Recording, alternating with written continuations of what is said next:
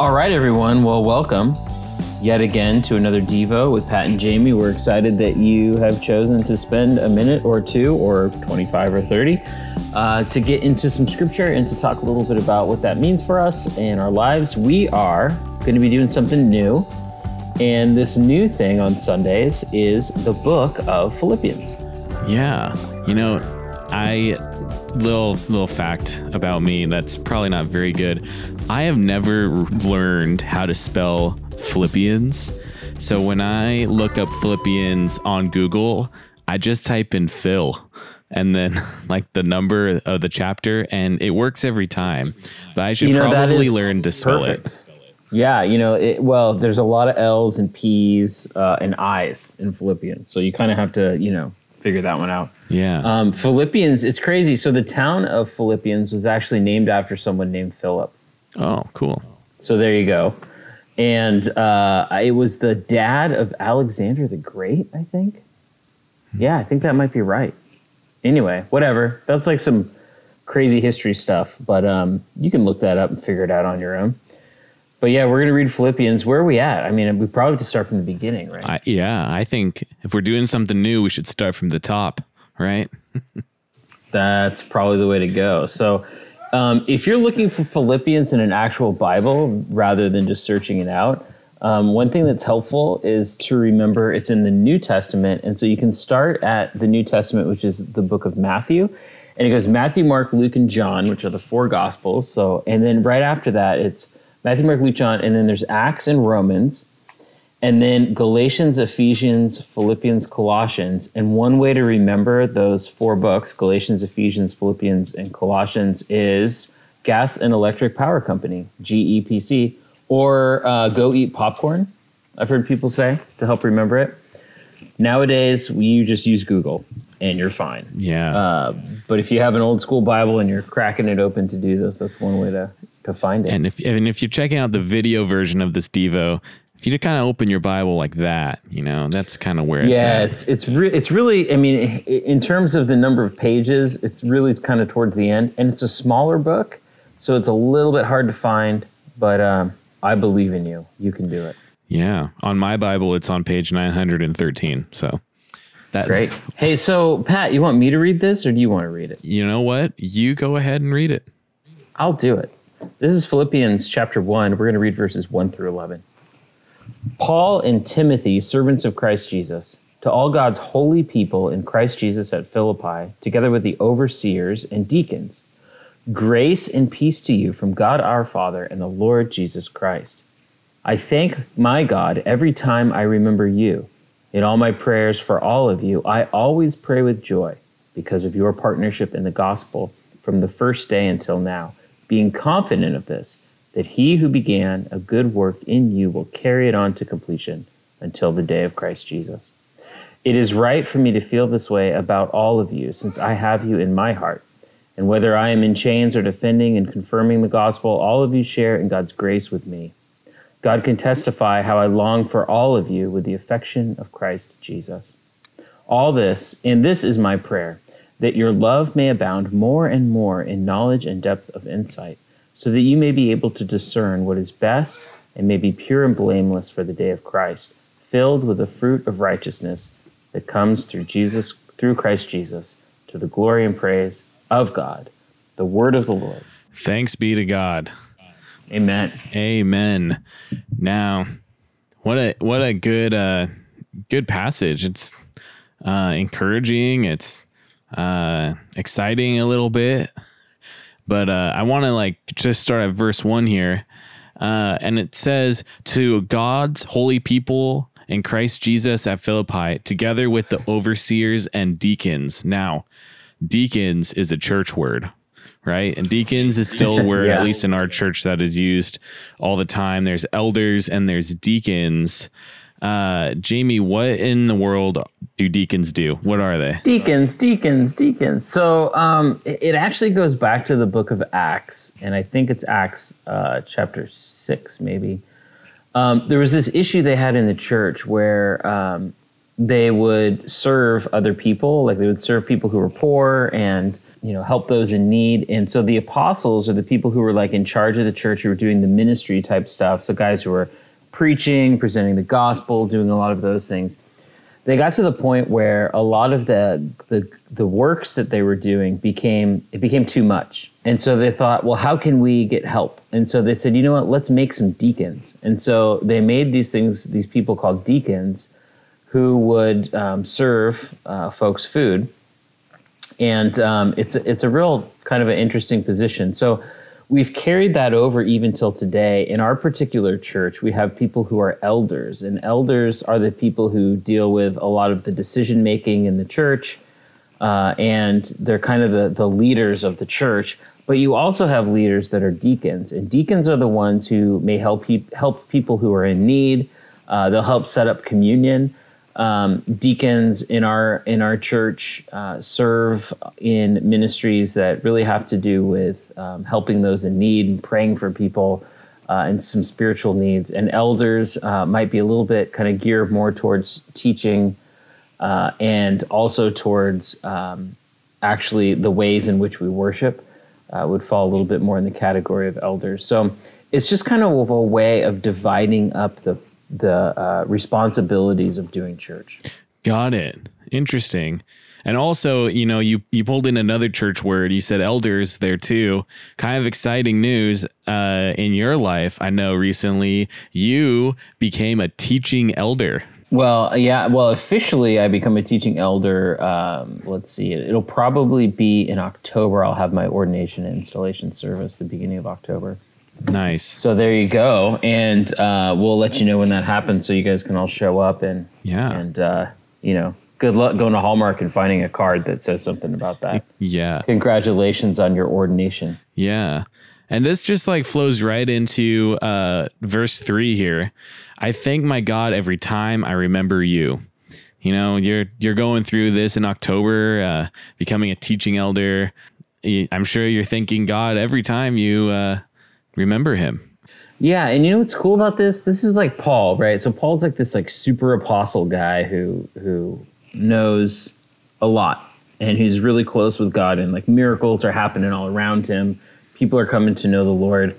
Yet he's writing this, you know, kind of little church in Philippi who he's he's been there before, he's seen them before and he's writing to them to say, you know, every time I think of you or I remember you, I thank God which is kind of cool. Like I don't know if Pat, if you if there's people in your life that when you think of them, you're like, praise God that that person's in my life.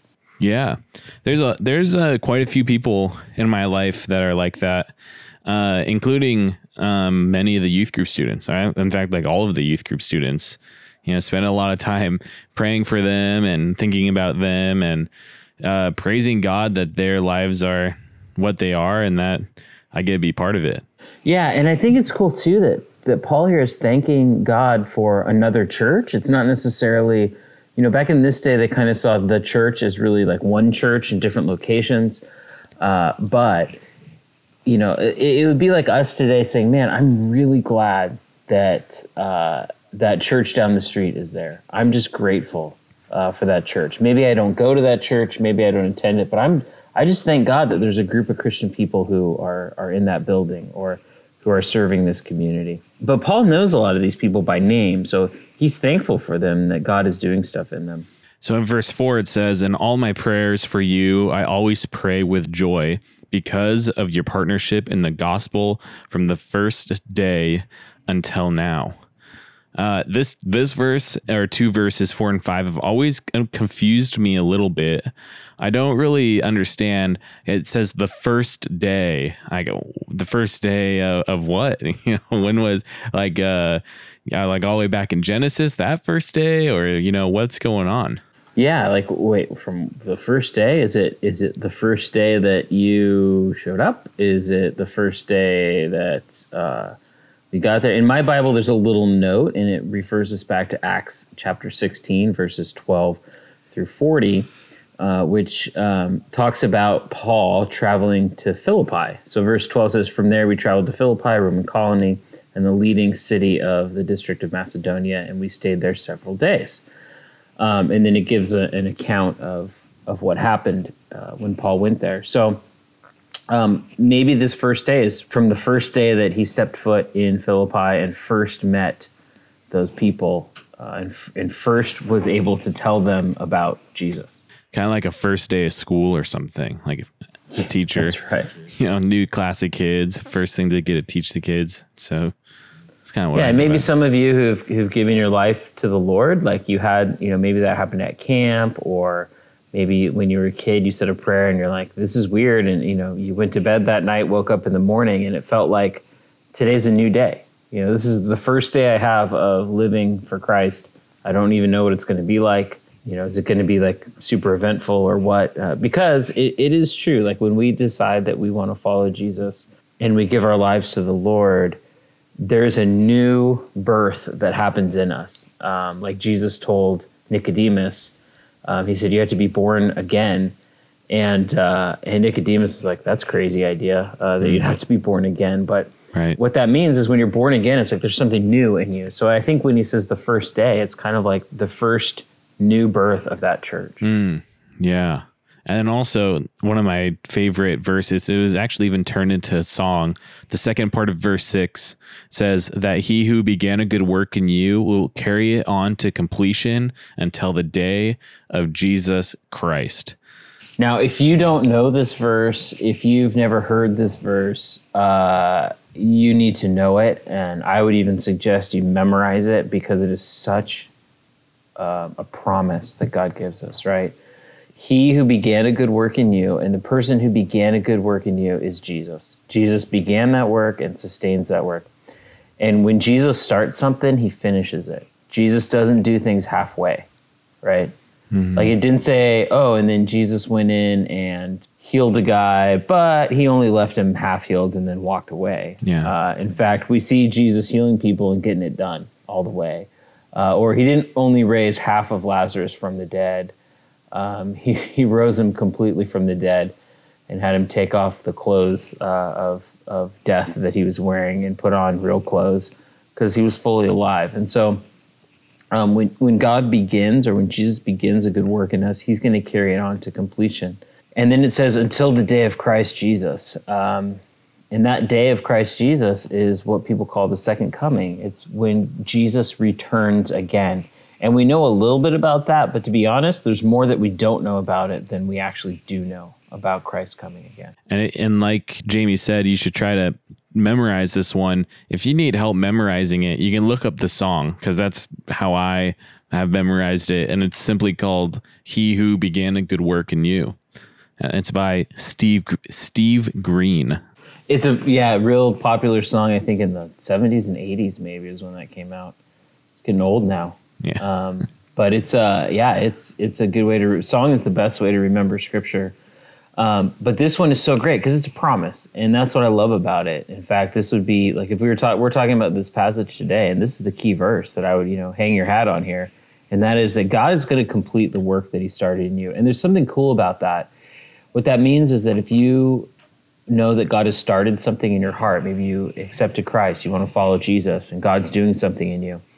Um, it may feel like you're not going anywhere. It may feel like you're not making progress, but know this that God is going to complete that work. God isn't going to leave you half done.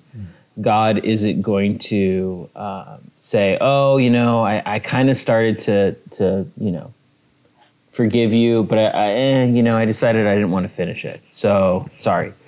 Um, God's going to complete that work.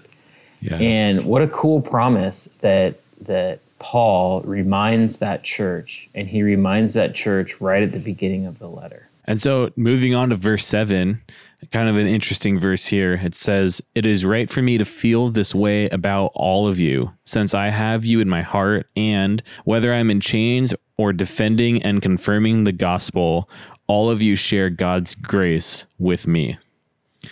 That's kind of cool.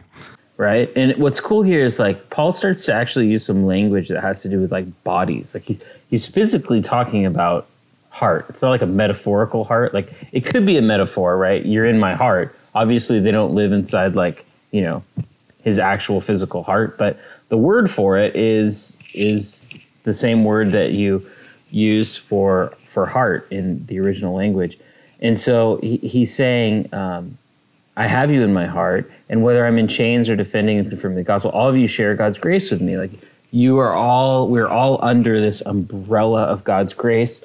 And Paul says a couple things that give us some clues about what's going on with him. One is it says he's in whether I am in chains.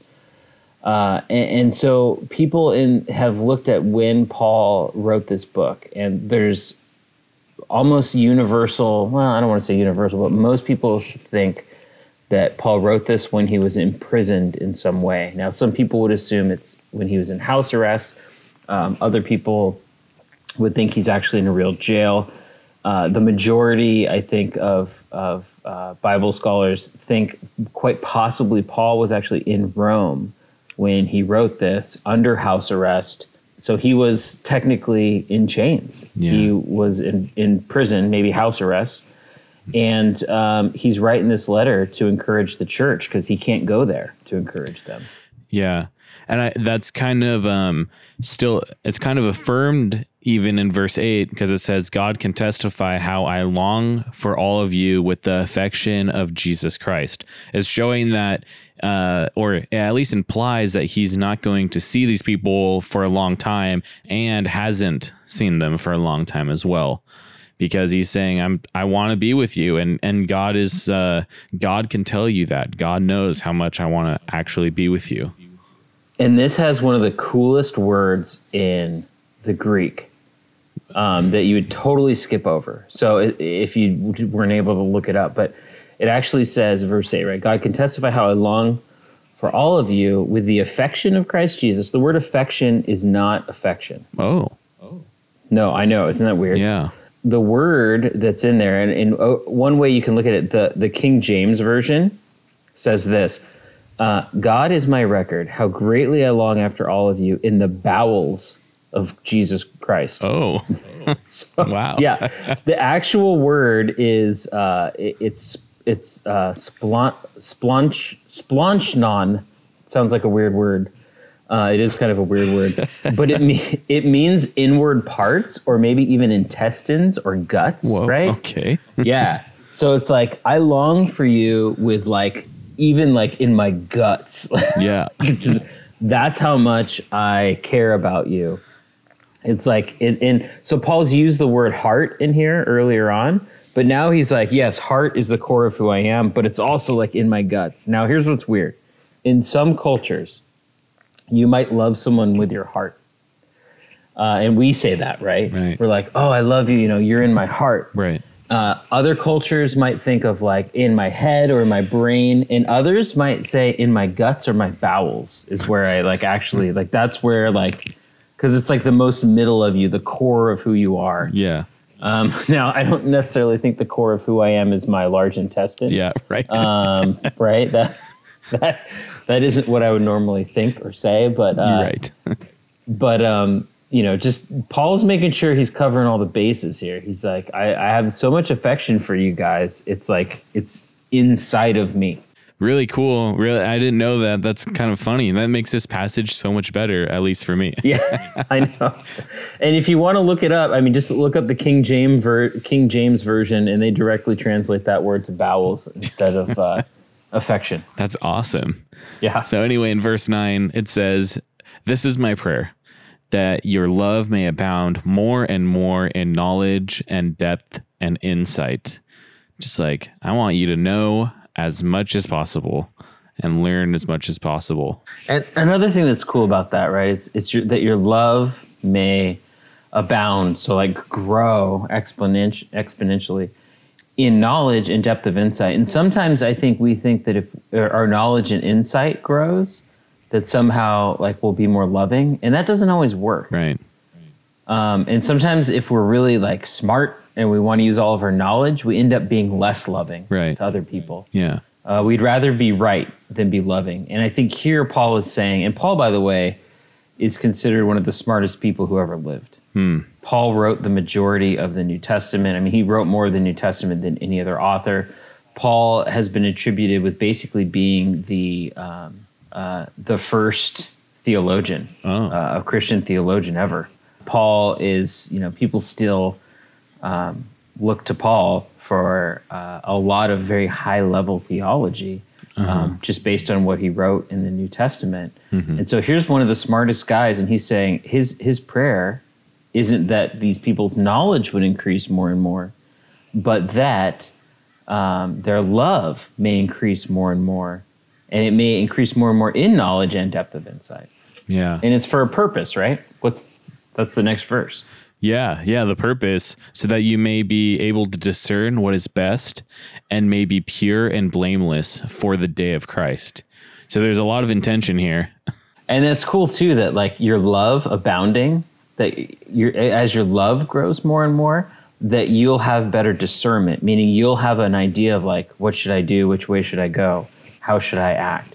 Now most of us now we're like, I don't know what to do. Quick, look up a YouTube video. It'll show me what to do, right? Yeah. which college should I go to? Uh, how to make friends? Um, how to get an A in uh, chemistry? Yeah. You know, we look up all these because we think the more knowledge that we we we get, the more information that we get, uh, the right information that we get will will lead us in the right direction. Right. But Paul here is saying that if your love is abounding more and more in knowledge and depth of insight, you'll be able to decide which way to go. And again, he points us back to the day of Christ. That's like super cool. And then he ends the whole thing by saying, filled with the fruit of righteousness that comes through Jesus Christ to the glory and praise of God. He's just like, Fruit of righteousness. yeah, sending us out. He's saying, we want, I want you to, to love and abound more, have lots of knowledge so you know what's right. You don't have to look up the YouTube video. So you can go out and uh, give the glory and praise to God. That's amazing.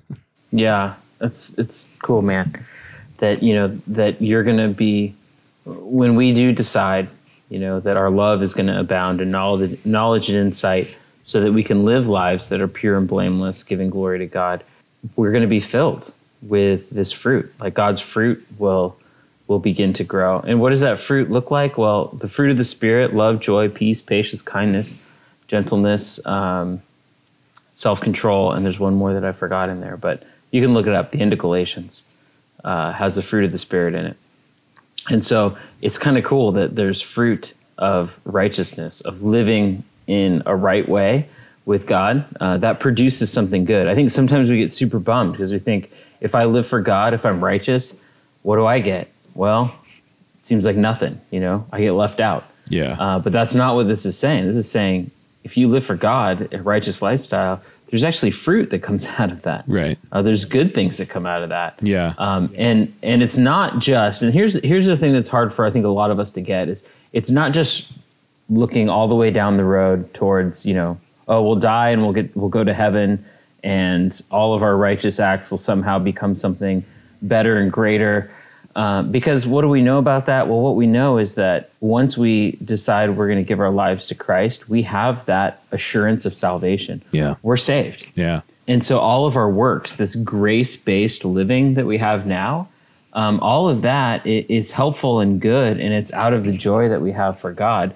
But there's actually benefits to that here in this life, here and now. Yeah. And I think sometimes we forget that.